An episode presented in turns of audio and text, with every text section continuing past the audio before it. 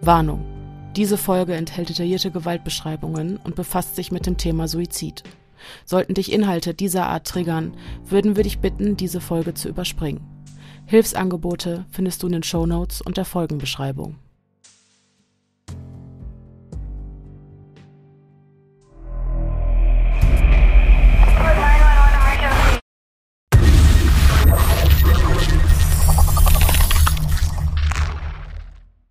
Hallo und herzlich willkommen zurück zu einer neuen Folge des Podcasts Stimmen im Kopf. Mein Name ist Denise. Mein Name ist Pia. Und wir sind die Stimmen, die ihr gerade im Kopf habt. Unsere letzte True Crime Folge in diesem Jahr. Yes. Wie schnell ging das bitte? Ja, ich sag's dir. Ich habe das Gefühl, wir hätten vor ein paar Wochen erst die letzte Dezemberfolge aufgenommen. Ach so. Ja. Aber hier sind wir nun wieder. Ich habe versucht, mich auch wieder thematisch ein bisschen an der Jahreszeit zu orientieren. Du hast mir ja nur lose gesagt. Ich bin sehr gespannt, was du mitgebracht hast. Genau. Nichtsdestotrotz möchte ich nochmal anmerken, dass auch in diesem Fall die Triggerwarnung sehr, sehr ernst gemeint war. Ich habe mich zwar vorher ein bisschen informiert, wie man journalistisch über Suizid berichten kann, ohne Nachahmungstaten zu provozieren. Nichtsdestotrotz sollten euch diese Themen triggern, dann würde ich euch empfehlen, setzt euch diesem Risiko gar nicht erst aus, hört diese Folge nicht, überspringt sie. Wir haben auch so im Dezember noch viel mehr Content oder hört euch nochmal die vom letzten Jahr an, was auch immer. Nur niemand soll sich hier irgendwie gefährden. Wenn ihr das Gefühl habt, das tut euch nicht gut, dann überspringt bitte diese Folge. Genau, wichtige Worte. Sehr, sehr wichtige Worte.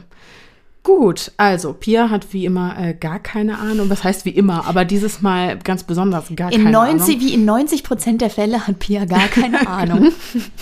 Genau. Und ja, thematisch bewegen wir uns auch im Dezember. Und es ist abschließend, würde ich sagen, ist das ein Fall, der auch nochmal so alles, womit wir uns in diesem Podcast befassen, vereint. Wir haben ein Verbrechen, vielleicht nicht im klassischen Sinne, aber trotzdem ein Verbrechen. Es wird auf jeden Fall auch mysteriös und unheimlich und natürlich auch psychologisch. Ich bin sehr gespannt. Gut, steigen wir ein. Geht's schon los? Geht los. Los geht's.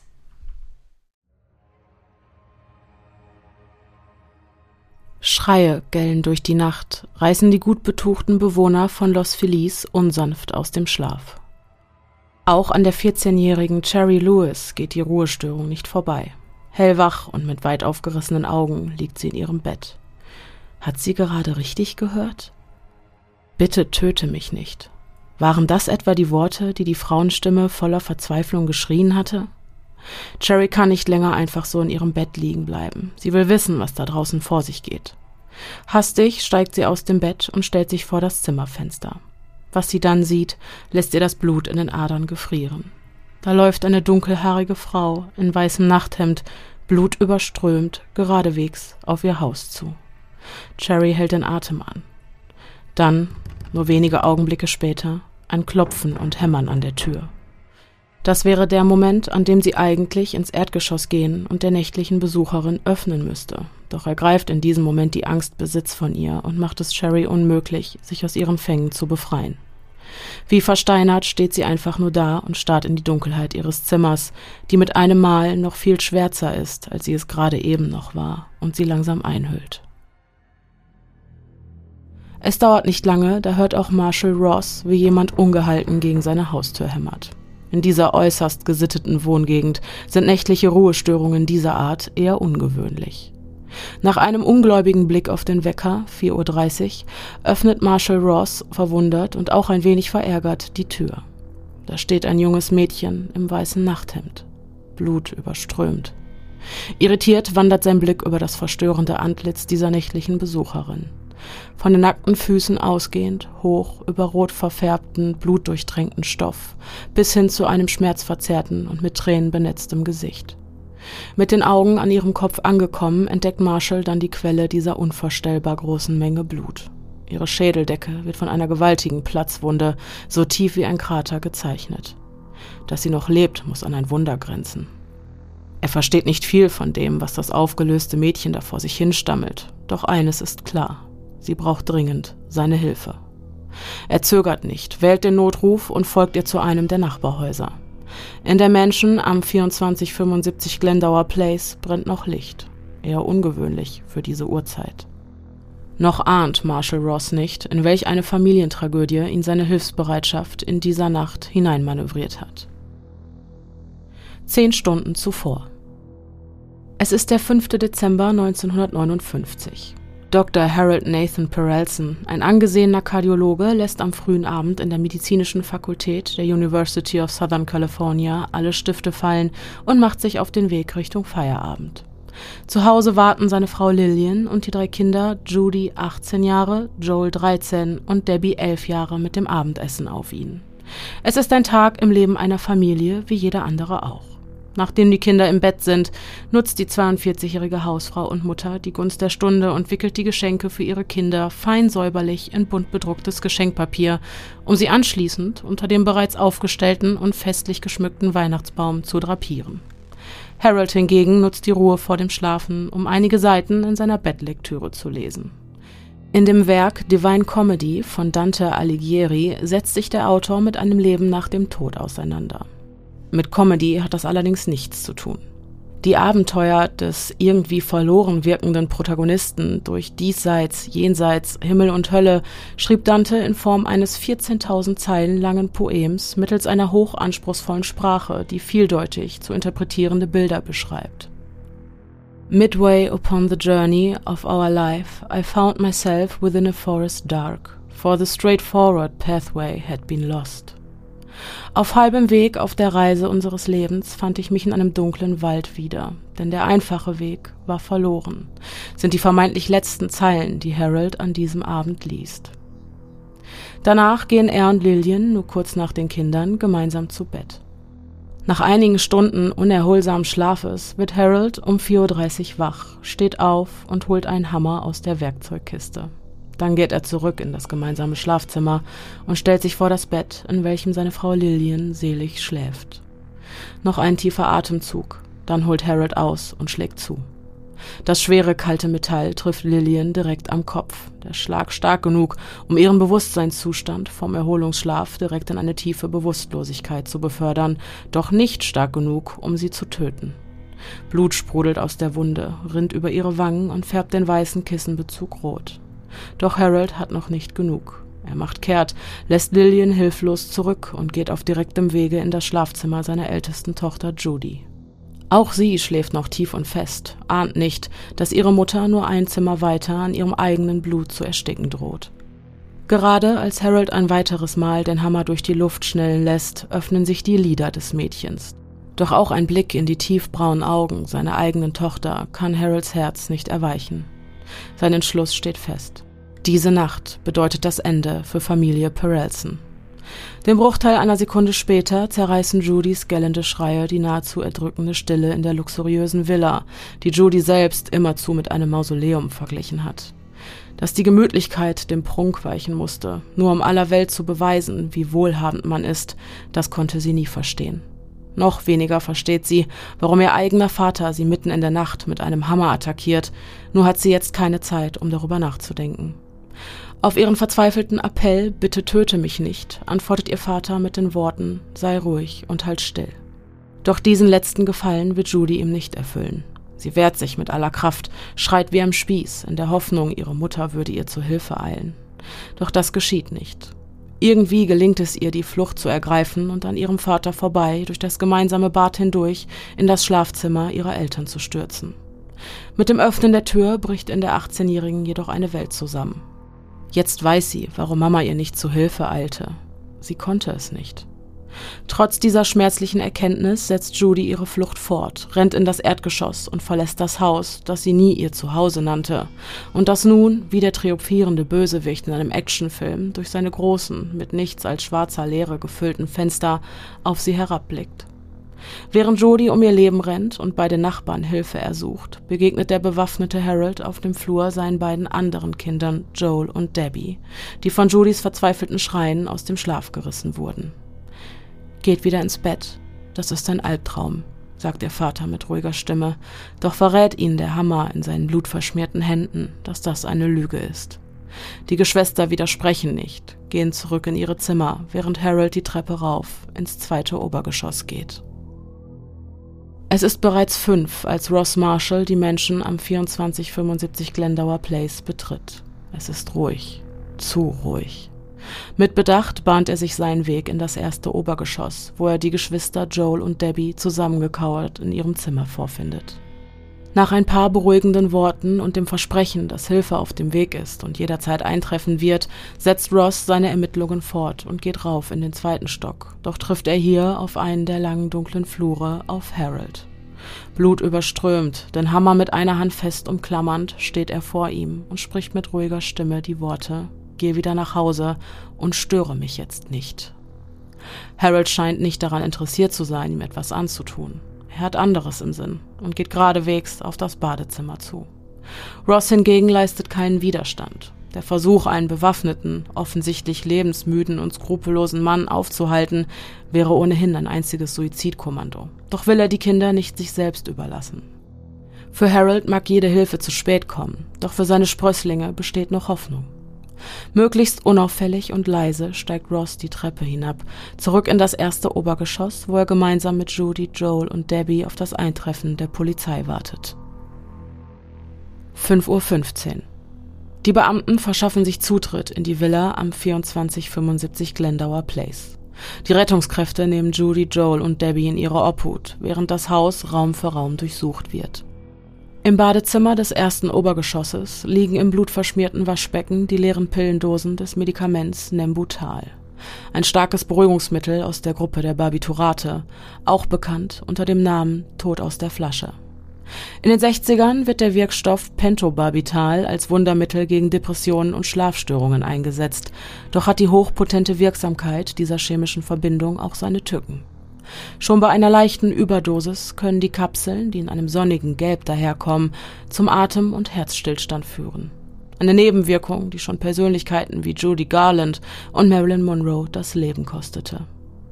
Aufgrund der vielen Todesfälle, die auf die Kappe dieses Gemischs gehen, ist das Medikament Nembutal in den meisten Ländern mittlerweile illegal. In der Regel sind es nur noch Sterbehilfeorganisationen, die den Wirkstoff Natriumpentobarbital für das Herbeiführen des Todes bei schwerstkranken Menschen verwenden. Doch im Jahre 1959 dürfte es für Harold Perelson als Arzt ein leichtes gewesen sein, den Tod aus der Flasche, für welche Zwecke auch immer, zu beschaffen. Neben der leeren Pillendose des Medikaments Nembutal kann eine weitere gefunden werden. 31 Pillen Codein, ein morphinverwandter Hustenstiller, mischte Harold in seinen Pillencocktail und nur einen Raum weiter, nämlich in Judys Kinderzimmer, finden die Beamten den Beweis für das eigentlich ohnehin schon Offensichtliche.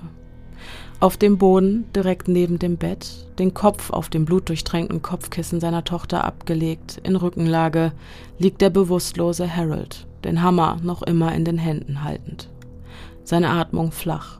So flach, dass kein Sanitäter und kein Arzt der Welt ihn zu diesem Zeitpunkt noch retten könnte. Der Tod aus der Flasche beeinträchtigt das Atemzentrum im Gehirn und lässt es vergessen, dass ein Mensch Luft holen muss, um zu überleben. Harold Perelson stirbt noch vor Ort an einer zentralen Atemdepression, verursacht durch eine Überdosis Nembutal. Auch für seine Frau Lillian kommt jede Hilfe zu spät. Die Todesursache war jedoch nicht der Hammerschlag, doch die damit einhergehenden starken Blutungen, die einen Erstickungstod herbeiführten. Asphyxie wird die Todesursache im rechtsmedizinischen Gutachten verkünden. Neben den wenigen Antworten bleiben viele Fragen zurück. Was hat Harold Perelson, ein Mann, der augenscheinlich alles hatte, Familie, Geld, Erfolg, Ansehen, ein prachtvolles Anwesen, zu einer so grausamen Tat getrieben? Um in Bezug auf die Motive Klarheit zu erlangen, müssen die Ermittler tiefer graben, denn die Wahrheit liegt, auch in diesem Fall, weit im Verborgenen. Ein erster Hinweis liefert Harolds Abendlektüre, die noch immer auf seinem Nachttisch liegt. Midway upon the journey of our life, I found myself within a forest dark, for the straightforward pathway had been lost. Auf halbem Wege auf der Reise unseres Lebens fand ich mich in einem dunklen Wald wieder, denn der einfache Weg war verloren. Diese bedeutungsschweren Zeilen aus Dantes Feder lassen bereits vermuten, dass es zwischen dem Protagonisten aus Divine Comedy und Harold Perelson einige Parallelen gibt, denn auch Harold ist vom rechten Weg abgekommen, fand sich in der Dunkelheit wieder und glaubte sich verloren, denn andernfalls hätte er sicherlich nicht diesen tragischen Ausweg gewählt.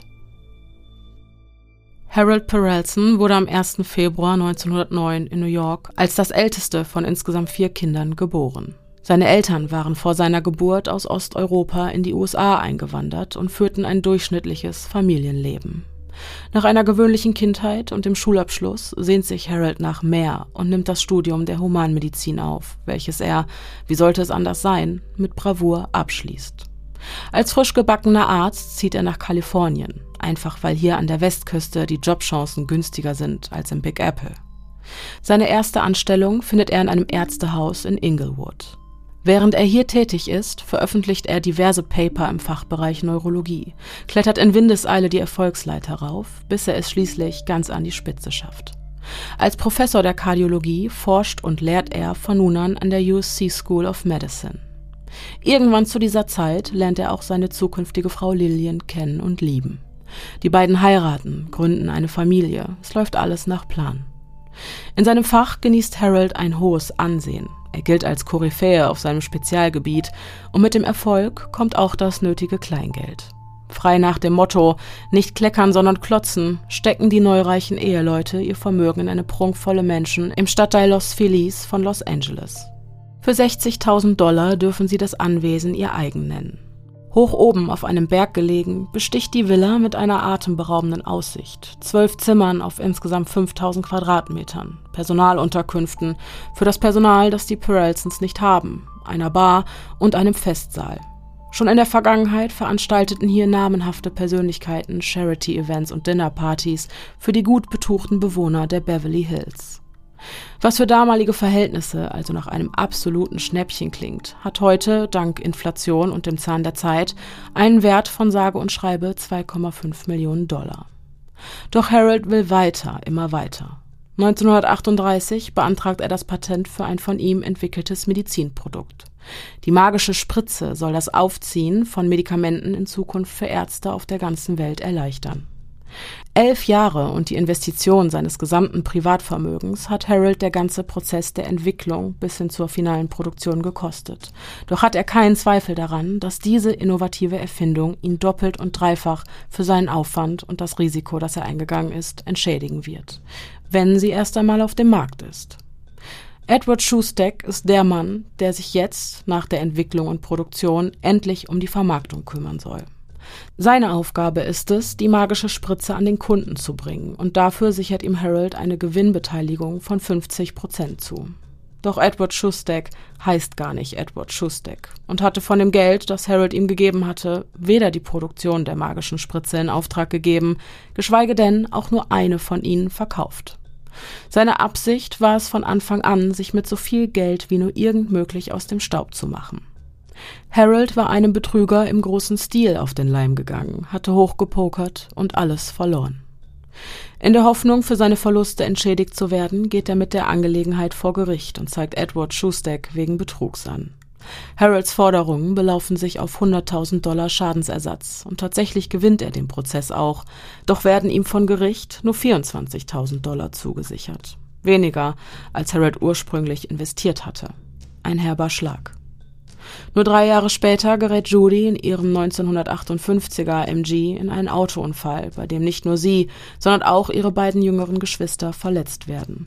Der Fahrer des Wagens, mit dem sie kollidiert waren, habe Zeugen nachzuurteilen eine rote Ampel übersehen, behauptet im Nachgang aber, Judy sei an dem Unfall schuld gewesen.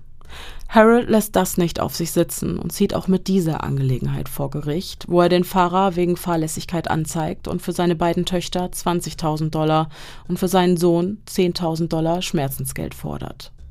Familie Perelson gewinnt den Prozess, doch bleibt Harold auch dieses Mal seine erhoffte Entschädigung von insgesamt $50.000 verwehrt. Stattdessen werden ihm nur die Kosten für die durch den Unfall notwendigen medizinischen Behandlungen erstattet. Ein erneuter herber Rückschlag. Böse Zungen behaupten, dass die Schmerzensgeldforderungen nur daher rührten, dass Harold beabsichtigte, den Verlust seiner vorangegangenen gescheiterten Geschäfte wieder auszugleichen. Aber durch das vernichtende Urteil des Richters bleibt die finanzielle Situation der Familie angespannt. Doch von Abstrichen keine Spur. Der 13-jährige Joel besucht weiterhin das Black Fox Military Institute, eine Privatschule für Hollywoods Elite. Kosten $1.300 pro Monat. Zudem besitzt die Familie 3 Autos, bei denen es sich nicht etwa um praktische Familienkutschen, sondern vielmehr um protzige Sportwagen handelt. Aber damit nicht genug. 11 Monate vor der Tragödie signierten Lillian und Harold einen Kaufvertrag für die Inglewood Clinic, in der Harold seit vielen Jahren tätig ist. Im Kaufvertrag enthalten ist nicht nur das Klinikgebäude, sondern auch die ganze Einrichtung und das gesamte Equipment. 13 Räume mit bester medizinischer Ausstattung, Röntgengeräte, Wagen für Säuglinge, Obduktionstische, ein Schockraum, eine Bibliothek, ein Labor, mehrere Wartezimmer. Kosten rund $41.000. Der Betrag wird nach einer Anzahlung von $10.000 in bar in monatlichen Raten von den Perelsons abgezahlt. Während sich die Raten im ersten Jahr auf nur $200 pro Monat belaufen, so steigen sie mit dem Jahreswechsel am 31.12.1959 auf einen Satz von monatlichen $1.000 an. Plus, es wird eine einmalige Sonderzahlung in Höhe von $3.400 fällig. Hinzu kommen unzählige offene Rechnungen an ärztliche Kollegen und die verschiedensten Labore. Auch die IRS, die Bundessteuerbehörde der Vereinigten Staaten, wartet auf eine Steuernachzahlung der Perelsons in Höhe von $2.400. Der Schuldenberg beläuft sich so auf eine Höhe von insgesamt $53.000, was unter Berücksichtigung der Inflation rund $500.000 wären. Kurz vor dem 6. Dezember 1959, dem Tag der Tragödie, schreibt Judy in einem Brief an ihre Tante: Meine Familie befindet sich zurzeit in einer Abwärtsspirale. Dieselben Probleme, dieselben Sorgen, nur verzehnfacht. Man könnte sagen, dass wir in finanzieller Hinsicht regelrecht in der Zwickmühle stecken. Die nächste große Zahlung wäre am 1. Januar, also nur 22 Tage nach der Familientragödie, fällig gewesen. Und auch Harolds Psyche schien unter dem Druck zu leiden. Unter dem Deckmantel einer rein medizinischen Behandlung ging dem Vorfall am 6.12.1959 ein Aufenthalt in einer psychiatrischen Einrichtung voraus. Harold klagte über Schlafstörungen und Depressionen. Doch das natürlich niemals öffentlich. Eine Nachbarin sagte aus, oft beobachtet zu haben, wie in Harolds Büro bis spät in die Nacht noch Licht brannte.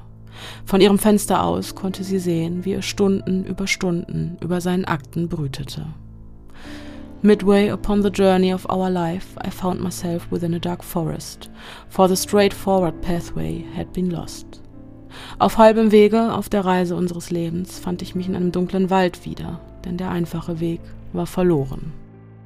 Ein Mann, der augenscheinlich alles hatte, eine steile Karriere, Geld, eine Familie. Doch war er irgendwann vom rechten Weg abgekommen und hatte sich irgendwie verloren. Harold Perelson glaubte, keinen Ausweg mehr zu sehen, hätte es nicht ertragen können, wenn alle Welt ihm beim Scheitern hätte zusehen können.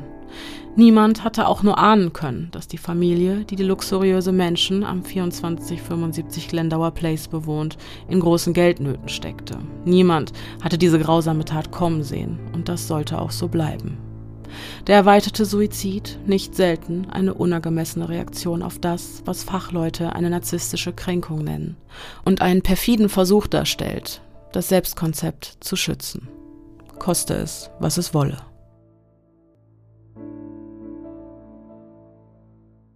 Okay, ich habe 2, 3 verschiedene Sachen. Und zwar einmal würde ich gerne wissen, wie die Frau an dem Blut erstickt ist. Mir ist das nicht so ganz klar.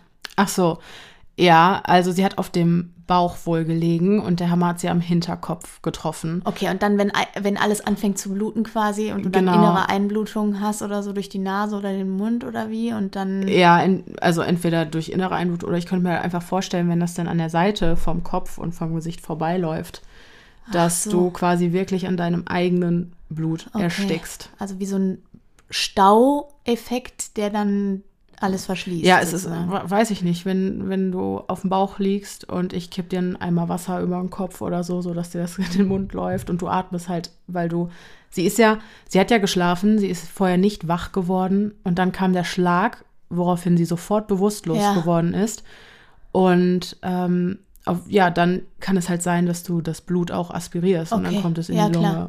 Klar. Und, ich wollte nur so, konnte mir das irgendwie nicht so richtig vorstellen. Ja. Okay. So geschieht das. Dann, wie krass ist denn der Nachbar?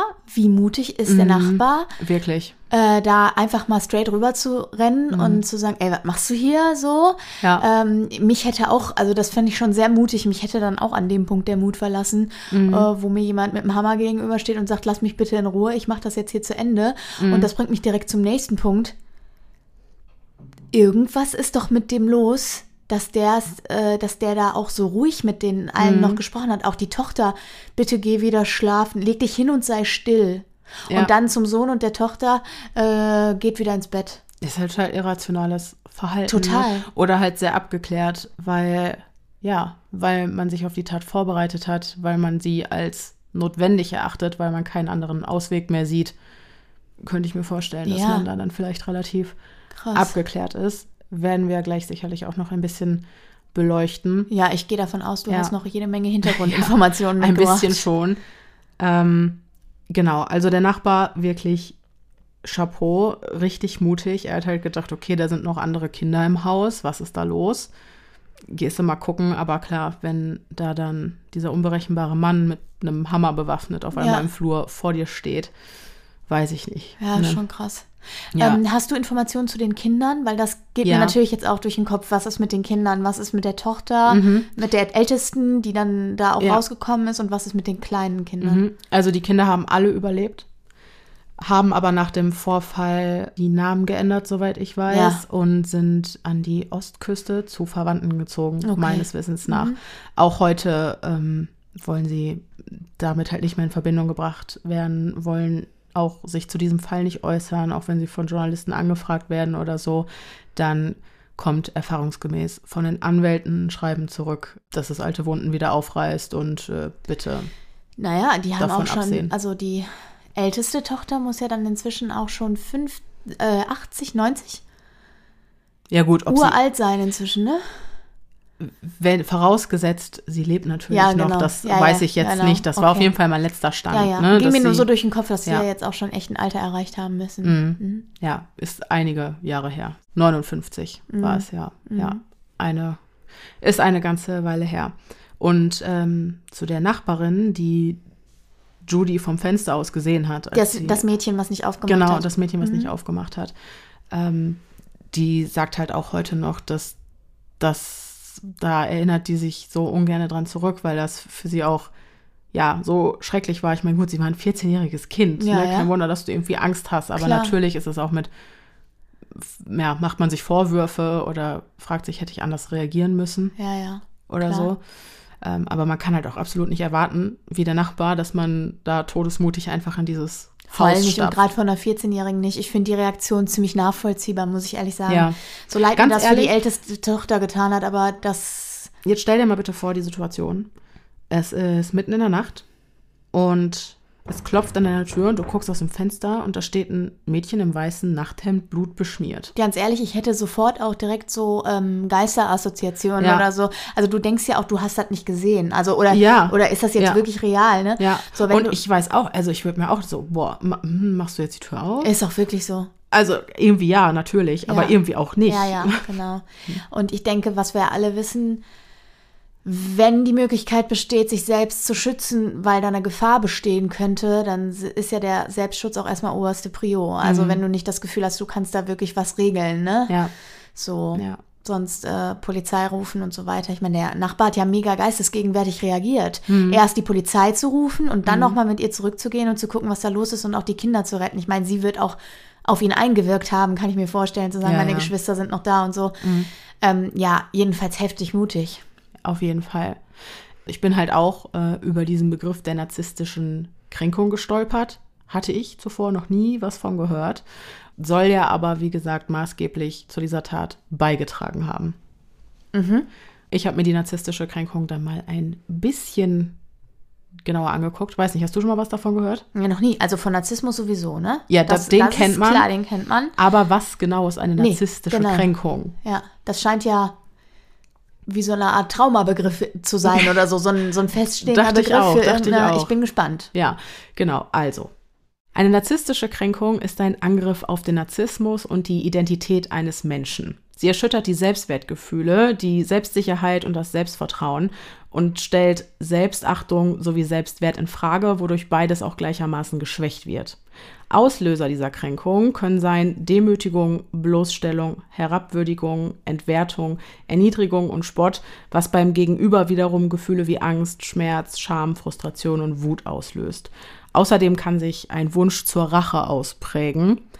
Bei der Definition dachte ich jetzt erstmal, okay, verstehe ich so ein bisschen, aber irgendwie auch nicht. Ja, weil man sich auch noch fragt, muss man ein Narzisst sein, um eine narzisstische Kränkung zu erfahren? Genau, also da dachte ich mir auch erstmal, okay, verstehe ich nicht so ganz. Aber tatsächlich ist es so, dass eine narzisstische Kränkung keine Störung oder ein Krankheitsbild im pathologischen Sinne ist, sondern eine normale Reaktion auf eine unnormal erlebte Situation. Okay, das heißt, jeder von uns kann eine narzisstische Kränkung erfahren. Absolut. Also es ist eine Erfahrung, die uns einfach in unserem Selbstwert stört und unser Selbstbild und unseren Selbstwert erschüttert zutiefst. Genau, das erschüttert uns zutiefst. Natürlich reagiert ein Narzisst, reden wir gleich auch noch drüber, sehr wahrscheinlich empfindlicher auf diese Kränkung als ein psychisch vollkommen gesunder und ausgeglichener Mensch. Aber prinzipiell wird die narzisstische Kränkung erstmal sogar als Teil der Homöostase gesehen, also die Tendenz aller Lebewesen, ein erreichtes Gleichgewicht zu erhalten oder wiederherzustellen. Und die narzisstische Kränkung kann sogar dafür sorgen, dass ein inneres Gleichgewicht wiedergefunden wird. Dafür muss aber die Voraussetzung gegeben sein, dass sich die betroffene Person reflektiert und sich dann auch eingesteht, dass sie etwas aus der Bahn geworfen hat oder dass sie sich etwas vorgemacht hat. Die narzisstische Kränkung kann im Idealfall sogar dazu beitragen, dass vom Betroffenen realisiert wird, dass er sich selbst etwas vorgemacht hat, da einer narzisstischen Kränkung ja quasi die Enttäuschung einer Erwartung oder die Zerstörung einer Überzeugung, die man über sich selbst hatte, innewohnt. Also heißt das, also jetzt nur mal so runtergebrochen auf was Kleines. Ja. Mir kommt sofort so eine Situation in den Kopf, wenn wir zum Beispiel diskutieren und wir haften sehr an einer Überzeugung. Mhm. Und wir sind in dieser Diskussion und unser Gegenüber hat Argumente, die diese Überzeugung, die uns ganz tief innewohnt, ins Wanken bringt. Und wir hinterfragen das und haben dann quasi irgendwann am Ende, lassen uns überzeugen sozusagen, treten davon zurück, reflektieren uns selbst, ist nur so ganz klein runtergebrochen auf eine kleine Situation, ich sag mal in jedem normalen Alltag. Ja? Ja. Kann dir ja im Alltag durchaus mal passieren. Und du sagst dann quasi, okay, Da habe ich falsch gelegen. In dem Moment neigen ja viele Menschen, ich auch inbegriffen, dazu, schon mal defensiv zu werden. Weil es ja kränkt, je nachdem, in welcher Diskussion du bist, weißt du? Du wirst so verunsichert. Du merkst auch, okay, ich liege total daneben. Willst das aber erstmal gar nicht wahrhaben. Ja, genau. Und in solchen Situationen ist es dann so, dass ich dann immer merke, okay, mir tut's dann doch im Nachhinein eigentlich ganz gut, das aufgeräumt und für mich geklärt zu haben. Ja, das ist halt der ideale Ausgang. Genau, um das mal so anschaulich für mich nochmal so zu wiederholen. So einfach, um das nochmal so ein bisschen plakativ für mich zu klären. Deswegen mein Beispiel. Ja, es ist halt, weiß nicht, wenn du dir selber was vormachst, irgendwie, oh Gott, ich bin der krasse Macher und dann wird dir aber ganz klar von einem anderen Menschen vorgehalten, so, ey, nein, das bist du nicht. Dann gefährdet das natürlich das Selbstwertgefühl und du bist dann verunsichert und das tut weh und das ist eben diese narzisstische Kränkung. Okay, nutzt und wenn du dann das für dich und sagst, oh, okay, boah, Mist, der hat recht, verdammt, da habe ich mir was vorgemacht, dann kann das positive Folgen haben. Klar, weil du dann die Chance hast, auch der krasse Macher zu werden, weil du dann sagst, okay, ich sortiere mich jetzt und pack's an. Okay, ich verstehe. Genau, das kann aber auch nach hinten losgehen. Ja, klar, logisch. Also wenn einem eine Illusion geraubt wird, ist das erstmal sehr kränkend, aber das kann natürlich eben auch dazu führen, dass wir wieder einen besseren Realitätsbezug haben Und dass man so auf den Boden der Tatsachen zurückkommt und dann halt, wie du gerade schon gesagt hast, gegebenenfalls an sich arbeiten kann. Demnach ist die narzisstische Kränkung an sich auch nicht das Problem, sondern vielmehr die meist unangemessene Reaktion, die als Bewältigungsstrategie auf diese Kränkung folgt. Diese Reaktionen werden nämlich durch den narzisstischen Anteil in uns gespeist, den übrigens jeder von uns hat. Jeder einzelne Mensch ist bis zu einem gewissen Grad narzisstisch und das ist auch gut und gesund, denn die Erfüllung oder eben Nichterfüllung der Bedürfnisse nach Anerkennung, Gesehenwerden und Autonomie hat ja einen extrem starken Einfluss auf unser Selbstbild und auf unseren Selbstwert. Und wir brauchen ein gewisses Mindestmaß an Erfüllung dieser psychischen Grundbedürfnisse, denn nur dann können wir uns selbst annehmen und selbst lieben. Ist ja logisch. Also ein gesundes Maß an Narzissmus macht uns selbstbewusst, stark und sorgt dafür, dass wir für uns einstehen und ein Gefühl von Selbstwirksamkeit erleben, was sich dann wiederum positiv auf unsere Resilienz, also auf unsere psychische Widerstandskraft auswirkt. Erleben wir aber einen Mangel in der Befriedigung der psychischen Grundbedürfnisse nach Anerkennung, Gesehenwerden und Autonomie, der übrigens meist durch unsere Bezugspersonen an uns herangetragen wird, dann kann es dadurch unter Umständen zu einer pathologischen Entwicklung kommen und das Ergebnis ist dann nicht selten eine depressive oder eine narzisstische Persönlichkeit. Doch was ist Narzissmus überhaupt? Wie entsteht er? Und warum provoziert er unangemessene Reaktionen auf Kränkungen, die den Selbstwert gefährden? Also, wir lernen ja heute noch richtig was. Ne? Ja, ich bin jetzt sehr gespannt, was du uns jetzt zum Narzissmus an sich erzählst, weil das ist ein spannendes Themenfeld, was wir jetzt auch schon öfter mal angeschnitten haben. Mhm. Aber ich habe gerade noch mal wieder was über mich selbst gelernt. Ich finde das super, super spannend, dass quasi unangemessene Reaktionen wie Wut oder Trotz oder eine defensive Reaktion oder sowas auf das Vorhalten einer Wahrheit eventuell, die uns in unserem Kern erschüttert, dass das narzisstische Kränkung heißt, erstens. Mhm. Und dass das uns ja ständig und also immer mal wieder passiert in unserem Leben. Also das ist absolut. Ja. Finde ich total spannend. Ja. Und man sagt ja auch immer so, oh, der ist ein Narzisst. Aber eigentlich, wir sind alle Narzissten. Ja. Bis zu einem gewissen Grad. Ne? Ja. Aber dann nicht, nicht in der pathologischen, nein, Form halt. Ne? Mhm. Genau. Mhm. Aber... ja, in der Tat. Also spannend. Ja, auch dass die narzisstische Kränkung, das klingt erstmal, wie gesagt, als wäre dir ein Trauma widerfahren. Das sagte ich ja. So, nee, also, aber die ist gar nicht das Problem, sondern die Tatsache, dass damit extrem falsch umgegangen wird und dass da eine extrem unangemessene Reaktion drauf folgt. Spannend. Ja, genau. Okay, weiter im Text. Was ist Narzissmus und wo kommt er her und so weiter und so fort. Also, was die Entstehung und die Ursachen betrifft, gibt es zwei konkurrierende Theorien. Die eine geht davon aus, dass ein zu starkes Verwöhnen zum pathologischen Narzissmus führt, indem der Betroffene während seiner Kindheit von den Bezugspersonen vor Enttäuschungen und Frustrationen jeglicher Art abgeschirmt worden ist, was im Erwachsenenalter dann dazu führt, dass dem Verhalten der Eltern entsprechende Erwartungen an das Umfeld gehegt werden.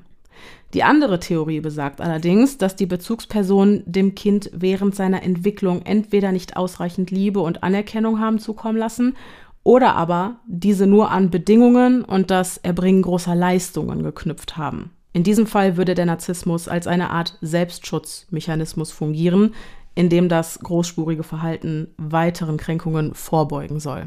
Okay, also das ist ja quasi so, ich sag mal,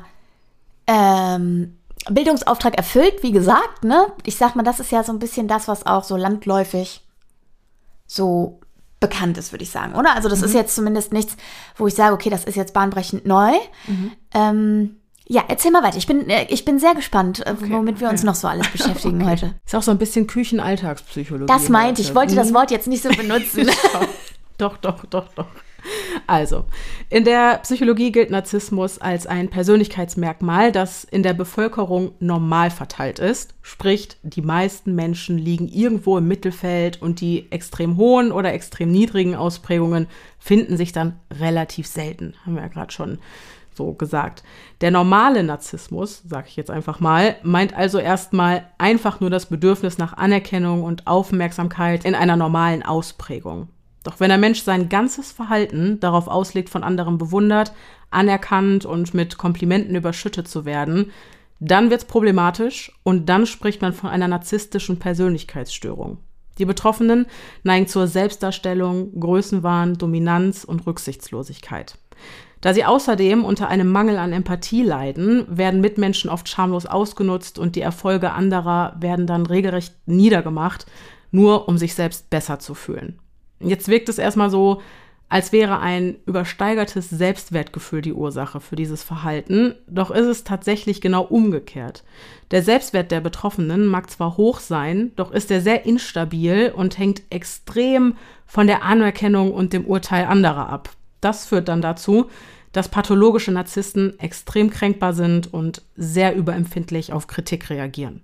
Okay, das geht ja jetzt dann schon wieder ein bisschen über die Küchenpsychologie hinaus, weil wir quasi das ganze Bild einmal umdrehen. Und spannend finde ich auch, dass ja dass quasi der Selbstwert des Narzissten hoch ist oder das Selbstbewusstsein des Narzissten tatsächlich hoch ist, aber so unsicher und instabil, dass er quasi mit Konfrontation mit der eigenen, ich sag jetzt mal, Unvollkommenheit oder so, einfach gar nicht umzugehen in der Lage ist. Absolut. Und dass in diesem Krankheitsbild der Selbstwert gar keine feste Größe, kein unumstößliches etwas ist, was uns innewohnt, sondern eigentlich was ganz Fragiles. Genau, und das ist das Problem. Ein großer Selbstwert, schön und gut, klingt nach was Positivem, aber wenn der halt so zerbrechlich und so abhängig vom Urteil anderer Menschen ist, dann du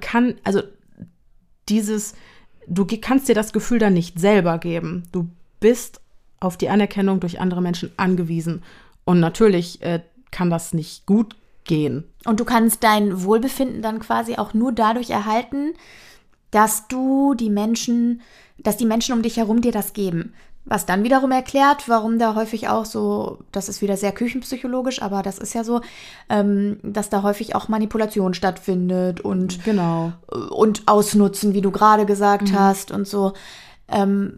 Das erklärt es ja wieder, dass man dann quasi man muss sich sein Umfeld ja quasi zu Nutzen machen, wenn man es sich nicht aus sich herausgeben kann. Genau, dann du musst jemand anderen gebrauchen, um deinen Selbstwert stabil zu halten. Ja, spannend. Ja. Ah, spannend. Okay. Kommt es jetzt zu einer narzisstischen Kränkung, auf die ein pathologischer Narzisst natürlich empfindlicher reagiert als ein normal narzisstischer Mensch, dann werden die narzisstischen Anteile in uns vorübergehend überbetont. Das heißt, der Narzisst in uns tritt in den Vordergrund mit dem Ziel, unseren Selbstwert zu schützen, koste es, was es wolle. Doch tut er das in einem so großen Ausmaß, dass von einer positiven narzisstischen Wirkungen absolut nicht mehr die Rede sein kann. Er schießt also maßlos übers Ziel hinaus und so wird aus Selbstliebe die Unfähigkeit, sich selbst oder andere zu lieben, also ein Mangel an Empathie. Aus der Selbstakzeptanz wird eine Abhängigkeit von der Bestätigung durch andere und aus einem ehrgeizigen Verfolgen der eigenen hochgesteckten Ziele wird ein größenwahnsinniges, perfektionistisches Streben, das bei Nichterfüllung der eigenen Ansprüche zu Verhaltensweisen führt, die tatsächlich den Entzugserscheinungen substanzabhängiger nicht ganz unähnlich sind. Und das führt die betroffenen Personen natürlich in einen Teufelskreis. Die narzisstische Kränkung lässt den Narzissten in uns wachsen, was wiederum, sofern es nicht zur Einsicht kommt, zu kontraproduktivem Verhalten und einer kontraproduktiven inneren Einstellung führt, was weitere Kränkungen nur noch wahrscheinlicher macht und noch schwerwiegender. Okay, jetzt ist aber die Frage, also kann man was, ich sag mal, in Anführungsstrichen dagegen machen? Gibt es Möglichkeiten, sich da anders zu verhalten? Dann habe ich noch eine andere Frage. Verspüren narzisstische Menschen überhaupt den Wunsch, etwas anders zu machen? Oder ist es quasi, wenn alles funktioniert, dann ist cool. Und wenn es nicht funktioniert, dann raste ich halt aus, wie auf Drogen quasi. Also wie du eben gesagt hast, jetzt mal ganz platt und salopp gesagt, ihr wisst, wie ich das meine. Ja, also ist leider Gottes eher Zweiteres, muss man sagen. Das Problem ist, dass Narzissten selbst meistens nicht sehen, was ihr eigentliches Problem ist und dann auch erstmal natürlich keinen Handlungsbedarf sehen. Die meisten pathologischen Narzissten suchen sich erst dann Hilfe, wenn sie tatsächlich unter Depressionen oder Suizidgedanken leiden, wofür bei dieser Erkrankung übrigens auch ein erhöhtes Risiko besteht. Aber dann suchen sie sich ja keine Hilfe wegen des Narzissmus, nee, sondern weil sie ein anderes Problem haben. Richtig. Genau. Was das Ganze überlagert und was sie dann unglücklich macht, abgesehen von dieser Ja, dass es am Narzissmus liegt, das sehen die ja gar nicht. Ja, genau. Die kommen dann, sagen Hallo, ich habe Depressionen. Ja, genau. Ja, das ist spannend. Okay. Ja. Und dass es eben gehäuft zu Depressionen und Suizidgedanken kommt, liegt daran, dass sich immer mehr Verantwortung aufgebürdet wird, um den übersteigerten Erwartungen an sich selbst gerecht zu werden, was dann auf lange Sicht natürlich zu starken Erschöpfungszuständen oder auch einfach zu großen Enttäuschungen führen kann, wenn sich die erhofften Erfolge dann eben nicht einstellen. Narzissmus macht aber auch einsam, da die eigenen Minderwertigkeitsgefühle durch ein unnahbares und arrogantes Auftreten kompensiert werden. Also Narzissten sind zwar extravertiert und wirken auf dem ersten Blick auch super charismatisch und offen. Das ändert sich aber meistens sehr, sehr schnell. Und aufgrund des mangelnden Einfühlungsvermögens sind sie dann auch wirklich nur wenig sozialverträglich.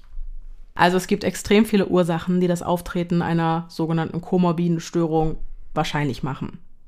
Doch wenn es ein pathologischer Narzisst dann erstmal in die Praxis eines Psychotherapeuten geschafft hat, dann kann ihm tatsächlich auch geholfen werden. Im Rahmen einer Therapie wird nämlich unter anderem am schwierigen Umgang mit anderen, der gestörten Selbstwahrnehmung und der Impulsregulation gearbeitet. Voraussetzung dafür ist aber natürlich, dass der verschlossene Narzisst den Therapeuten oder die Therapeutin auch an seine verletzliche Seite heranlässt und die Fähigkeit zur Einsicht besitzt. Aber wie gehe ich mit Narzissten um?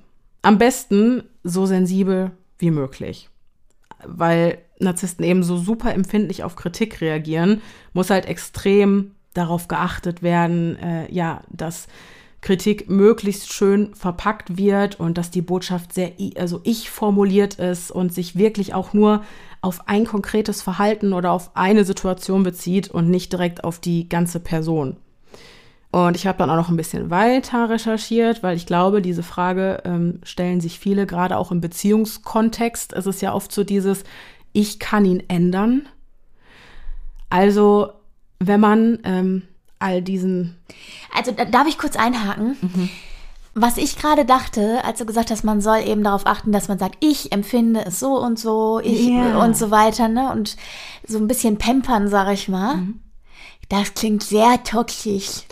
Das ist der Punkt. Leider Gottes führen Narzissten auch sehr häufig Beziehungen mit Menschen, ja, die nicht gerade gut für sich einstehen können. Und tatsächlich... wenn du die Begegnung mit einem pathologischen Narzissten möglichst glimpflich über die Bühne bringen willst, dann ist es tatsächlich ratsam, einfach das zu liefern, was er möchte. Das heißt Anerkennung in Form von Lob, Komplimenten und Schmeicheleien, auch wenn es schwerfällt. Ja. Also Leute, lieber nicht machen, uncool.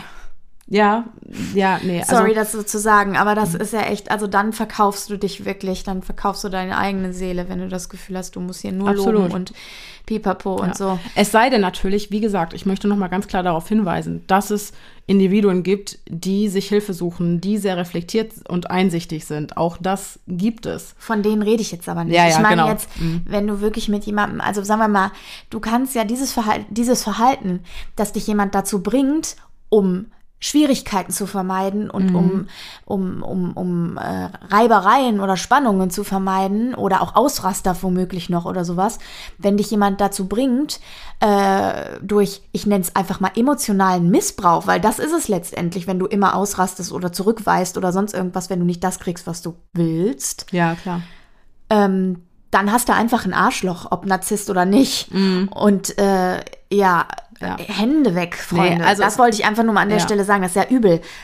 Und man muss sich halt echt nichts vormachen. Also daran zu arbeiten, einen Narzissten, der wie gesagt nicht reflektiert ist, zu ändern, also das ist verschwendete Kraft und Zeit. Erinnert mich auch an unser Interview mit Stefanie Stahl. Mhm.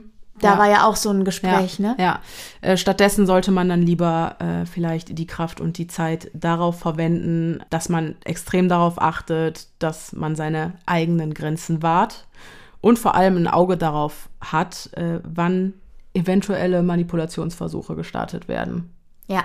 Aber ganz ehrlich, welcher Mensch mit einem gesunden Selbstwertgefühl, mit einem Selbstbewusstsein, der für sich einsteht, möchte denn ein Leben nach dem Motto, der Klügere gibt nach, führen irgendwie immer? Also Dominanz ist halt auch eine extrem ausgeprägte Charaktereigenschaft bei Narzissten und du musst dich halt unterordnen können. Ja, ich denke, es gibt ja auch Situationen im Leben, in denen macht man das ganz freiwillig, weil es da einfach einem Zweck dient und einem eigenen Zweck dient. Ne? Ja, gerade im beruflichen Kontext. Zum Beispiel. Da hatte ich selber viel mit Narzissten zu tun.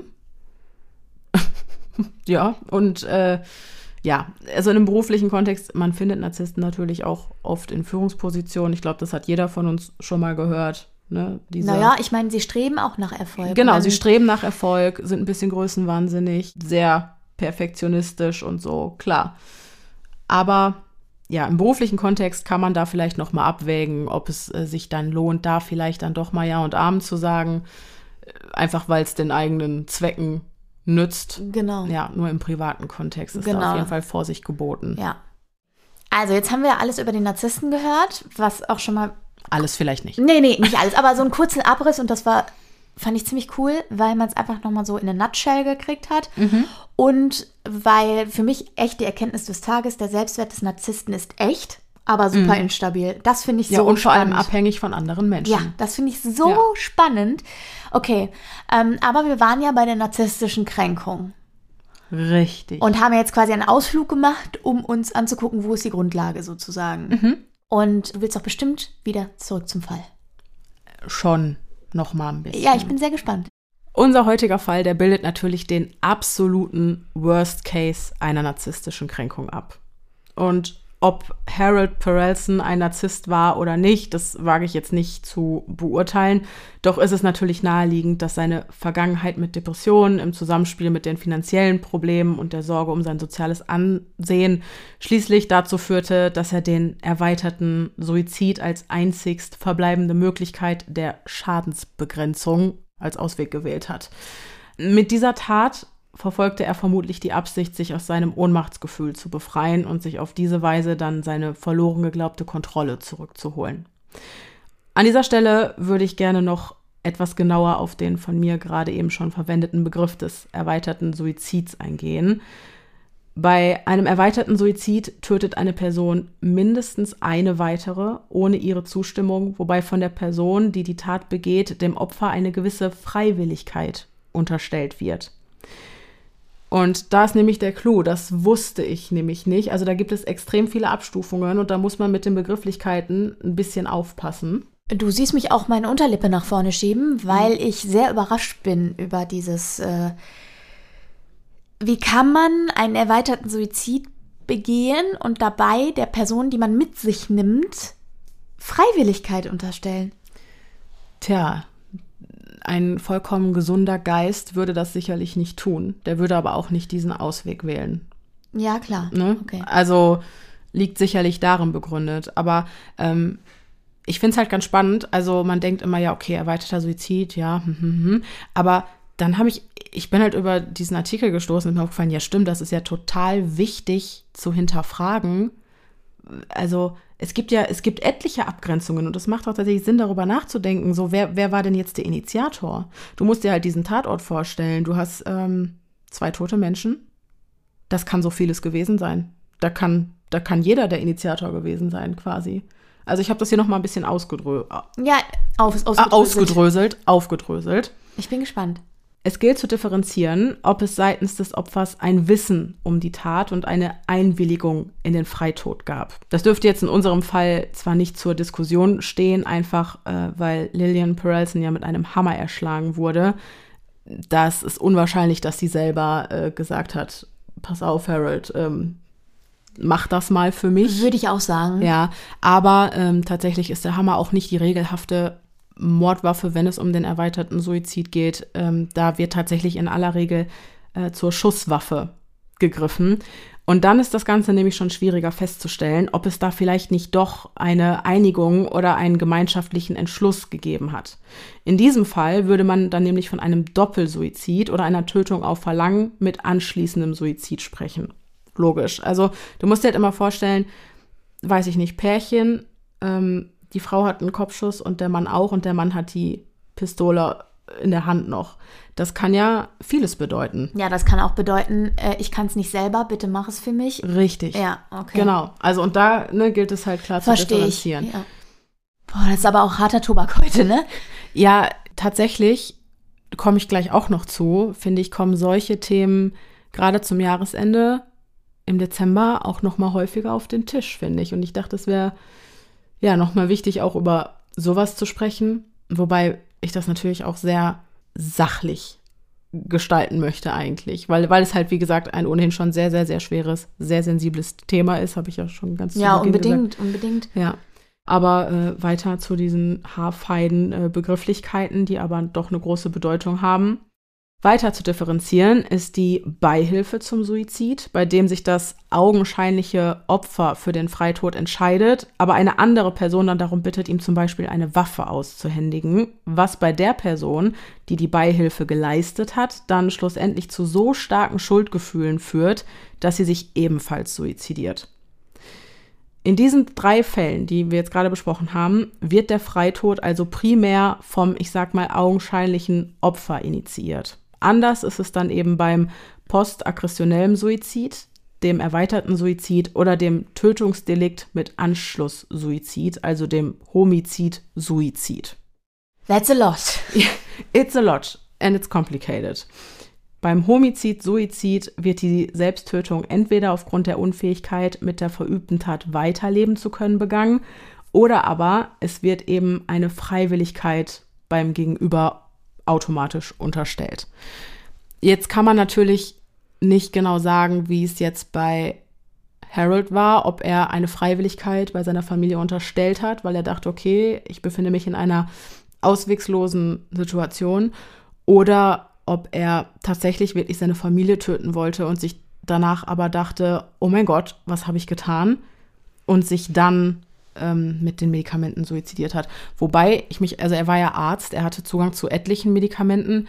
Warum hat er dann bei seiner Familie den Hammer genommen und bei sich die Medikamente? Also weiß ich nicht. Es gibt ja auch die Fälle von, ich möchte mich umbringen, und das würde zum Narzissmus passen, würde ich jetzt einfach mal sagen, zu einer recht verklärten Selbstwahrnehmung. Mhm. Ich bin so wichtig, ich habe keinen Ausweg, meine Familie hat auch keinen Ausweg, und ich bin so wichtig für meine Familie. Super Punkt, den du da ansprichst, absolut, ja. Genau, dass ich die nicht alleine hier zurücklassen kann. Sowas, genau, das schaffen die auch gar nicht ohne mich. Ja. Genau, ja, genau. Und vor allem auch dieses, wie wichtig muss dir sein, was andere über dich denken, wenn du dir und deiner Familie lieber das Leben nimmst, anstatt dich damit zu konfrontieren, irgendwie, dass deine finanziellen Schwierigkeiten an die Öffentlichkeit, geraten könnten oder so. Ja, mein Gott, dann wird das Haus halt verkauft. Ja. Dann lebst du halt nicht in einer 12 Schlafzimmer großen Menschen. Ja, klar. Ne? Aber das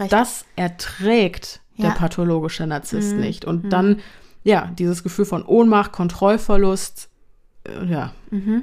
Also ja, super wichtiger Punkt, den du da angesprochen hast. Tatsächlich ist es auch so, dass in den allermeisten Fällen ein Mitglied aus der eigenen Familie, am häufigsten der Ehepartner oder Lebensgefährte oder aber auch die eigenen Kinder, mit in den Tod genommen werden.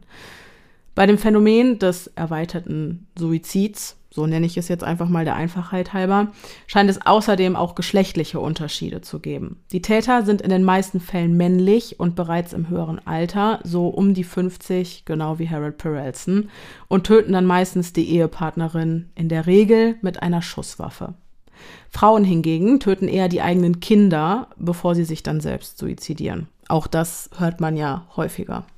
Und auch das passt zu dem Punkt, den ich vorhin angesprochen habe. Mütter und die Verbandlung zu ihren Kindern passt ganz gut zu dieser Nummer mit dem, ich kann meine Kinder aber nicht auf der Erde zurücklassen. Genau, ja, genau, stimmt.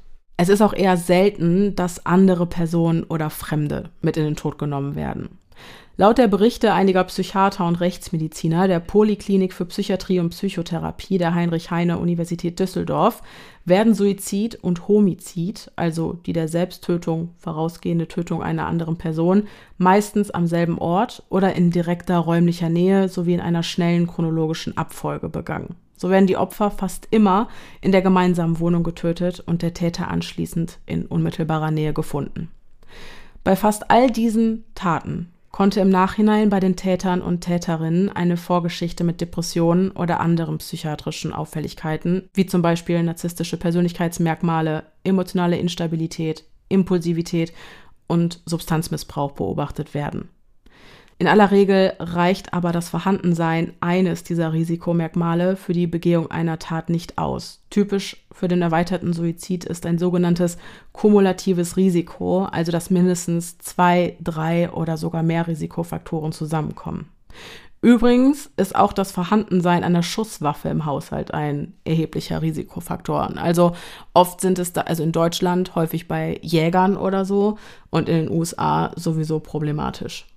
Die Wissenschaftler von der Heinrich-Heine-Universität, die zwischen 2006 und 2011 10 Fälle erweiterter Suizide, die sich im Einzugsgebiet der Rechtsmedizin Düsseldorf ereignet haben, untersuchten, sehen diese Taten als eine Reaktion auf die Unfähigkeit, mit selbstbildgefährdenden Lebensveränderungen umzugehen und als einen perfiden Versuch, das Selbstkonzept zu beschützen. Und tatsächlich liegt es halt sehr, sehr, sehr, sehr nahe, dass das in unserem Fall auch das Motiv gewesen ist. Voll, das passt total zusammen, wenn man sich die äußeren Umstände anguckt. Und dass er das Gefühl gehabt haben muss, durch diese finanzielle Geschichte und so weiter und vielleicht auch durch einen drohenden Verlust dieses Riesenhauses oder was auch immer oder durch den Verlust seines Gesichts in der Gesellschaft, in Anführungsstrichen, sag ich mal, die Kontrolle so verloren zu haben, dass er keinen Ausweg mehr gesehen hat. Genau, ja, er hat versagt in seinen Augen. Das ist krass. Ja, aber wie gesagt, die Polizei hat wohl auch Bemerkungen gefunden, dass er eine Vergangenheit mit Depressionen hatte, dass er Medikamente dagegen genommen hat, dass es einen Aufenthalt in einer psychiatrischen Einrichtung gab. Und wenn das dann alles zusammenkommt, dann haben wir eben dieses kumulative Risiko. Aber was glaubst du denn, Pia? Zu welcher Zeit des Jahres kommt es am häufigsten zu Tragödien dieser Art? Naja, also da sind wir jetzt alle schon ein bisschen gespoilert. Surprise, surprise, es wird um die Winterzeit, Weihnachten herum sein, weil wir ja auch in einer Weihnachtsfolge sind. Ich möchte dazu aber ein kleines Anekdötchen erzählen, oder Anekdötchen ist gut, aber meine Erfahrung aus meiner Tätigkeit im Gericht war, dass um die Feiertage herum auch extrem viele Gewaltschutzanträge gestellt worden sind. Echt? Ist das so? Ja. Okay, das finde ich jetzt spannend. Tatsächlich hatte ich die Absicht, das eben so zusammenzubringen. Ich dachte mir, Mensch, thematisch passt das ja. Ne, wir alle kennen ja so Sätze wie, an Weihnachten sind die Suizidraten am höchsten oder zur Weihnachtszeit kommt es zu den meisten Familientragödien. Sag nicht, stimmt nicht und du hast mir einen Bären aufgebunden. Tut mir leid, aber es ist vollkommener Quatsch. Aber tatsächlich war das so, dass um die Feiertage, zwischen den Feiertagen und nach den Feiertagen, vor allem nach den Feiertagen, es vielfach zu Antragstellungen im Gewaltschutzbereich gekommen ist. Und da ist aber meine Theorie, dass es einfach deswegen ist, weil die Leute aufeinander hocken. Alles ist zu, es gibt viele Feiertage aneinander. So, deswegen habe ich gedacht, das würde jetzt auch ganz gut dazu passen. Aber erzähl doch mal. Und es ist stressig. Ja, und es ist stressig. Ja, und alle haben das Stress. Amtsgericht hatte ein paar Tage am Stück zu. Das auch. Poststau. Das auch, ja. Aber also, das ist ja, genau, das kann alles zusammenkommen. Aber erzähl doch mal, also in welcher Jahreszeit oder in welchem Zeitraum hast du denn herausgefunden, ist es denn am häufigsten? Also, ich habe mich im Zuge dessen nochmal verstärkt mit der ganzen Thematik befasst und musste dann auch mit Erschrecken feststellen, wie gesagt, diese Aussage, um Weihnachten rum kommt es zu den meisten Suiziden, das kompletter Quatsch. Ich habe auf der Seite vom Statistischen Bundesamt eine Tabelle gefunden, in der alle Suizide in Deutschland zwischen den Jahren 2010 und 2020 nach Sterbemonat aufgelistet sind. Und bei der Auswertung habe ich dann halt festgestellt, dass die Monate März und Mai die absoluten Spitzenreiter sind. Danach kommen dann Juli und August. Und der April war im Jahr 2013 einmalig der Monat mit den meisten Suiziden. Der Dezember hingegen hatte sogar in den Jahren 2010, 2013, 2015, 2016, 2017 und 2020, also in 6 von 10 Jahren, die geringste Anzahl an monatlichen Suiziden. Krass, dabei denkt man immer, es hat auch was mit dem Wetter zu tun. Mhm. Und gerade die Monate, die am stärksten frequentiert sind in dieser Richtung, sind ja die hellsten eigentlich. Im März wird es Frühling, dann kommt der Mai, der Juli, der August. Mhm. Es ist halt genau andersrum, ne? Man denkt immer so, ja, in den Wintermonaten, Oktober, November, Januar, Februar, wenn es dunkel und kalt ist. Genau. Nee, tatsächlich ist es die Jahresmitte, in der es verstärkt und gehäuft zu Suiziden kommt. Okay, krass. Mhm. Im Jahr 2020 starben in Deutschland insgesamt 9.206 Personen durch Suizid. Das sind über 25 Personen pro Tag. Männer nahmen sich dabei deutlich häufiger das Leben als Frauen. Rund 75% der Selbsttötungen wurden von Männern begangen. Das durchschnittliche Alter der männlichen Opfer lag zum Zeitpunkt des Suizids bei 58,5 Jahren. Bei Frauen waren es durchschnittlich 59,3 Jahre. Im Vergleich zum Vorjahr 2019 ist ein leichter Anstieg zu verzeichnen, doch sind die Zahlen im Vergleich zu den vergangenen Jahren deutlich zurückgegangen. 1980 nahmen sich beispielsweise noch rund 50 Personen pro Tag das Leben. Die am häufigsten gewählte Suizidmethode war sowohl bei Frauen als auch bei Männern die Selbsttötung durch Erhängen, Strangulieren oder Ersticken. Fast die Hälfte aller Männer, die Suizid begingen, starben auf diese Art und Weise. Und bei Frauen waren es 31,5%, die diese Art der Selbsttötung wählten. Und es ist wirklich ein extrem, extrem schwermütiges Thema, auch wenn es sachlich aufbereitet wird. Diese Zahlen, die sind einfach enorm und ich finde, da wird einem nochmal anders. Das muss man sich mal auf der Zunge zergehen lassen. Das stimmt. Ja, und trotzdem bietet eine Folge auch nochmal die Gelegenheit, auf Hilfs- und Beratungsstellen aufmerksam zu machen. Und um den Appell an all unsere lieben Hörerherzchen da draußen zu richten, Acht auf seine Mitmenschen zu geben und vielleicht denjenigen vermehrt Gesellschaft zu leisten, die an den Weihnachtsfeiertagen alleine sind oder auf Hilfe angewiesen sind oder. Dass jedenfalls Hilfe und Nächstenliebe da ist, wo sie gebraucht wird. Ich finde, das ist bei all der Schwermut, die das Thema hat, ja, finde ich richtig cool, dass du das dafür nochmal nutzt, weil das ja eben gerade, ja, ich bin ein bisschen sprachlos, du siehst mich ja selten sprachlos, aber es ist schon, ich finde, es ist eben schon eine harte Nummer irgendwie, das Thema. Und auch wenn der Dezember am schlechtesten abschneidet, es ist auf jeden Fall Zeit, ein bisschen Zuneigung und Nächstenliebe und Liebe im Allgemeinen irgendwie. Ja. Das mag jetzt schmierig klingen, aber darum geht es ja. Es ist halt einfach so. Und ich habe letztens, das war auch so süß, mir ist so das Herz aufgegangen. Ich habe mich letztens mit Marisa, kennt ihr ja alle, denke ich, über Weihnachtsbäume unterhalten. Und sie hatte eigentlich auch immer so einen künstlichen Weihnachtsbaum halt, weil man den halt nicht immer wegschmeißen und neu holen muss. Und dann hatte ich sie irgendwie gefragt, wo der denn hin ist. Und da meinte sie, ach ja, letztes Jahr, kurz vor Weihnachten, hatte sie auf Facebook so einen Post gefunden. Da ging es darum, einer ja sehr mittellosen Familie zu helfen. Und dann hat sie ihre ganze Weihnachtsdeko und diesen Weihnachtsbaum dahin gebracht. Und das finde ich einfach so süß. Da geht mir so das Herz auf. Voll. Und genau sowas meinte ich. Ja. Also das ist, ja, Nächstenliebe. Voll. Und so. Voll. Und es ist halt auch einfach, sie meinte auch, ne, wenn sie heute noch daran denkt, dass sie jetzt vielleicht, ja, vor diesem Weihnachtsbaum sitzen und dass da vielleicht Geschenke drunter liegen oder so, da geht einem halt einfach das Herz auf. Ja. Und natürlich findet ihr auch in der Folgenbeschreibung und so auch nochmal sämtliche Hilfsstellen, an die ihr euch wenden könnt, wenn ihr durch eine schwere Zeit geht. Schreckt nicht davor zurück, euch euren Angehörigen oder Freunden zu öffnen.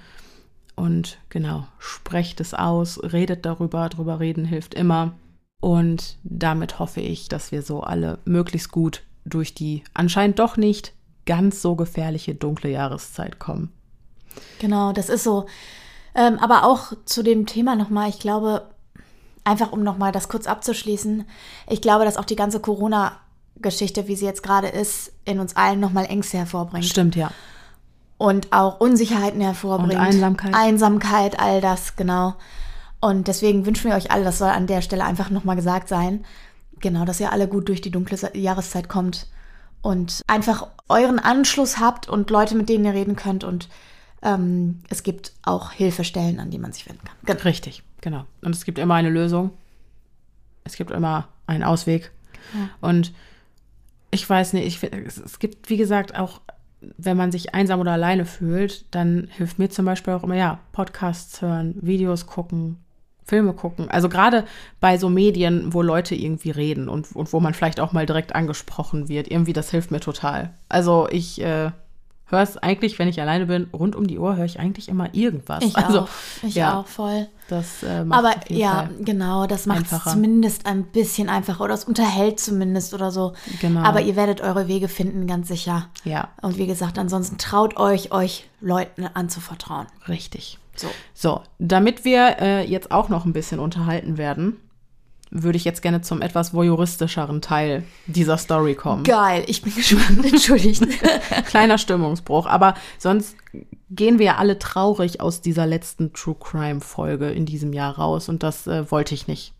Deswegen. Hattest du jetzt ein trauriges Gefühl? Ich hatte jetzt, nachdem wir nochmal, also ich hatte jetzt das Gefühl, wir sind jetzt wieder in Interaktion mit unseren Leuten. Das sind wir immer auf jeden Fall. Und ich habe euch auch gefühlt und ich hatte auch das Gefühl irgendwie, wir haben kurz mit euch gequatscht. Ja. Und mir hatte das gerade ein warmes Gefühl. Ja, das ist auch ein warmes Gefühl, aber trotzdem ist die Thematik ja so schwermütig. Ja, und deswegen wollte ich da noch so ein bisschen wieder rauskommen, sage ich mal. Cool, ich bin gespannt. Mhm. Ich bin sehr gespannt, was du noch zu erzählen hast. Und zwar gibt es einen Grund, warum dieser Fall doch relativ bekannt ist. Und das ist das Haus in Los Feliz. Das ist nämlich berühmt, berüchtigt und in aller Munde. Also was hat es damit auf sich? Seit der Tat hat man, wie gesagt, von den Kindern nichts mehr gehört. Und 1960 wurde das Haus, also auch nur ein Jahr später, wurde das Haus in Los Feliz bei einer Versteigerung von einem Paar namens Emily und Julian Enriquez ersteigert. Doch sind die beiden seltsamerweise nie dort eingezogen. Okay. Genau, okay. Ja, das Haus war auch kein Schnapper, also das wurde nicht, wie man es vom Amityville-Horror kennt, super günstig, nicht der Fall. Die beiden haben das Haus ersteigert, sind nie dort eingezogen. Das Einzige, was die Nachbarn beobachtet haben, ist, wie sie regelmäßig irgendwelche großen Kartons oder so da reingetragen haben. Die haben nichts an der Fassade verändert, auch im Inneren. Die haben das ganze Interieur so gelassen. Die haben die Gegenstände, die von der Familie Perelson noch da drin war, da gelassen.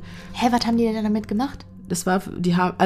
Anscheinend, das weiß kein Mensch, was die damit gemacht haben. Es war eine große Lagerhalle.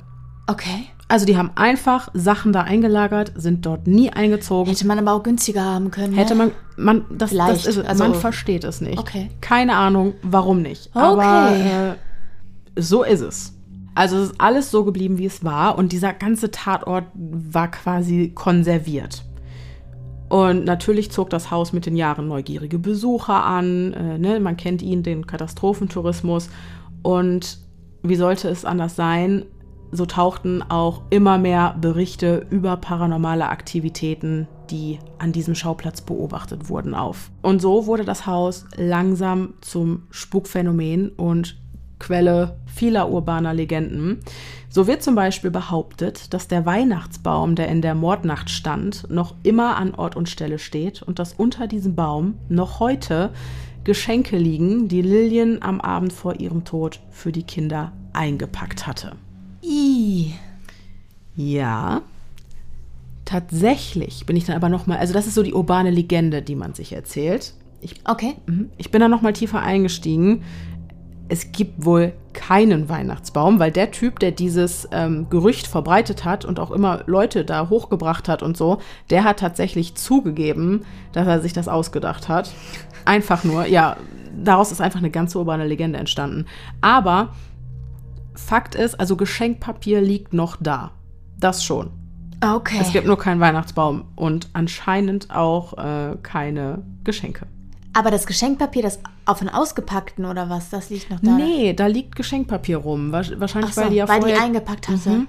Oh, wow. Ja. Ja, also es ist schon... Sind das immer noch die Besetzer, diese beiden? Nein. Okay. Also da ging noch einiges rund. Das ist ja krass. Ja. Und dann liegt da immer noch trotzdem Geschenkpapier. Ja, weil, pass auf, es geht noch weiter. Gespannt. Genau. Sehr häufig wird von der Erscheinung einer Frau berichtet, die halt hinter einem Fenster des Hauses regelmäßig gesehen wird. Und bei dieser Erscheinung soll es sich, so heißt es, um Lillian handeln. Ob das jetzt stimmt, sei mal dahingestellt. Was aber wirklich seltsam ist, dass sich wohl hin und wieder die Alarmanlage ohne menschliches Zutun meldet und das immer nur mitten in der Nacht. Es kann natürlich sein, dass die Alarmanlage nur angeht, weil sich wirklich irgendwelche Wiesnasen auf dem Grundstück wiederum treiben im Schutz der Dunkelheit. Aber Folgendes ist ein extrem krasser Zufall. Und zwar ist eine Frau, die das Haus ebenfalls auf eigene Faust besichtigen wollte, eben auf das Grundstück. Und in dem Moment, wo sie die Tür öffnet, löst sie die Alarmanlage aus. Logisch. Und genau in der gleichen Sekunde wird sie von einer schwarzen Witwe gebissen. Also von der Spinne. Ja, das habe ich mir gedacht. Ja. Okay. Ja, genau. What? Und diese schwarze Witwe hat ihren Namen daher, dass sie ihre Göttergatten nach der Paarung verspeist. Und das Gift ist für Menschen tatsächlich tödlich oder kann tödlich sein. Sind die denn da beheimatet? Ja, ich glaube, die gibt's da. Okay. Mhm. Ja. Nach diesem Vorfall ist die Frau dann nach zu Hause zurückgekehrt. Und auf einmal ging in ihrem Haus mitten in der Nacht, ohne jeden Grund, mehrfach hintereinander ihre Alarmanlage an. Okay, jetzt mal auch ohne die schwarze Witwe ist das sehr merkwürdig. Ja, ich finde, das wirkt so, als hätte sie von da irgendwas mit rübergenommen. Ja, okay. So, du gehst zu uns, machst die Alarmanlage an und spielst darum, dann kommen wir jetzt auch zu dir. Ja, ich verstehe. Weird. Das Haus befand sich insgesamt über 30 Jahre im Besitz des Paares, das es 1960 ersteigert hatte, bis die Eheleute schließlich starben und das Haus somit im Jahr 1994 in den Besitz ihres Sohnes Rudy Enriquez überging, der ebenfalls nie dort eingezogen ist. Hä? Yep, auch der hat keine einzige Nacht da verbracht, hat weder die Einrichtung verändert noch sonst irgendwas. Und wobei, er hat es ja bloß geerbt. Er hat es ja auch nicht bewusst gekauft. Und wenn die Eltern nicht eingezogen sind, warum sollte er da einziehen? Ja, aber er hat sich auch geweigert, das Grundstück zu verkaufen. Ach so. Er ist nur dahin gegangen, um 2 Katzen zu füttern, die er da gehalten hat. Hä? Ja. Okay. Was? Da kann ich auch nicht zu sagen, da kann ich nichts zu sagen, ne? Ist so, ja. Es ist einfach ganz, ganz komisch. Erst 2016, also vor nicht allzu langer Zeit, stand das Haus dann fast 60 Jahre nach dem Mord wieder zum Verkauf. Immer noch als perfekt konservierter Tatort. Nach wie vor wurde weder am Haus selber noch an seinem Interieur irgendwas verändert. Und dieses Mal geht es für knackige $2 Millionen in den Besitz eines Paares über. Und die beiden haben Großes vor. Die wollen renovieren, neu einrichten und so weiter und so fort. Haben sehr große Pläne und scheinen sich auch nicht sonderlich an der Vergangenheit des Hauses zu stören. Doch sind die beiden letzten Endes niemals in dieses Haus eingezogen. Surprise! Mhm. Nach 3 Jahren hing dieses besagte Paar dann ihre gescheiterten Pläne dann schließlich an den Nagel und verkaufte das Haus im Oktober 2020 wieder. Im Dezember 2020 wurde das Haus dann für $2,3 Millionen an einen Investoren verkauft. Und meines Wissens wird es gerade jetzt noch renoviert. Also ich habe Fotos gesehen, wo wirklich, also jetzt wird wirklich alles neu gemacht, weil das halt auch extrem verfallen ist. Es war ein richtiger Lost Place letzten Endes. Also jetzt ist auch kein Geschenkpapier mehr da wahrscheinlich. Wahrscheinlich nicht. Nee. Sieht alles ziemlich kahl und nach Umbaumaßnahmen aus und so. Also ja, jetzt krass. Ist gut. Ich fand auch die Parallele krass, dass dieser Stadtteil heißt ja Los Feliz, die Glücklichen. Und das Haus vom Amityville Horror hieß ja High Hopes. Ja, stimmt. Warum hat das immer so Namen? Also es schreit ja völlig danach, dass sich irgendwelche urbanen Legenden darum ranken oder irgendwelche Mythen und so, ne? Also auch gerade was dieses Spukhaus-Phänomen angeht. Ich glaube auch, dass es in den USA viel verbreiteter, da ist das viel mehr anerkannt, sage ich mal. Oder? Also ich finde, in Deutschland gibt es Spukhäuser nicht so. Nee, ist nicht so ein Ding. Ist nicht so ein Ding. Aber generell ist in Amerika leben viel mehr Leute. Amerika ist viel, viel größer und es gibt viel, viel mehr unterschiedliche Spukphänomene und die stehen ja auch alle da drauf. Ja, eben, die stehen alle da drauf. Und es ist auch, kennt ihr noch, bei X-Factor früher war immer, in Amerika im Mittleren Westen in den 70er Jahren hat sich das tatsächlich mal ereignet. Also so, ja, da hat sich alles mal ereignet. Das ist alles in Amerika im Mittleren Westen oder so, ne? Also das war so, ist so ein geflügelter Satz, den ich immer noch im Kopf habe. In Amerika im Mittleren Westen. Ja. So, ne? Irgendwie, ja. Also es gibt nichts, was es nicht gibt. In Amerika. Im Mittleren Westen. Genau. So sieht's aus. Oder in L.A. Yes. Übrigens soll tatsächlich diese Geschichte der Los Feliz Mördermenschen eine Inspiration für die erste Staffel von American Horror Story gewesen sein. Murder House heißt die, glaube ich, auch, wenn ich mich nicht irre. Ich habe die vor Ewigkeiten mal gesehen. Ich glaube, die ist nichts für dich, ne? Ich habe die gesehen. Hast du gesehen? Erste Staffel? Ja, habe ich gesehen. Ja. Das war die, wo die Familie in dieses Haus einzieht, oder? Ja, genau. Ja, das habe ich gesehen. Genau, also es gibt viele Inspirationen für diese Staffel, aber die Geschichte und das Verbrechen, was sich an diesem Ort zugetragen hat, soll eine Inspiration davon gewesen sein. Ja. Cool. Richtig. Nur für diejenigen, spannend, die es popkulturelle genau. Bezüge hier. Richtig.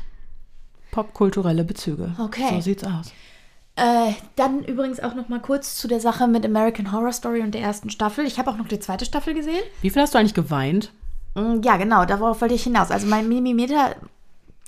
Pias Mimimeter haben wir noch gar nicht richtig... Hatten wir eigentlich mal geplant. 2022. Ne? 2022 wird das Jahr. Genau. Leute, 2022 gibt's Pias Mimimeter. Da werden Horrorfilme nach... meine Mimimeter eingestuft, sozusagen. Richtig. Genau, Horrorfilme und auch alles Mögliche, ne? Was Bücher, so, alles. Was weiß ich, Filme, Folgen. Genau, Folgen, Bücher, Podcasts, was alles. Weiß ich. Also alles, was irgendwie ein Mimimeter verdient hat, kriegt Pias Mimimeter. Genau, und mein Mimimeter wäre da aber auf einer Skala von 1 bis 10. Bei der ersten Staffel so bei 6 oder so. Also, das geht klar. Ja, das ist auch okay. Ich fand, das war auch gut gemacht und so.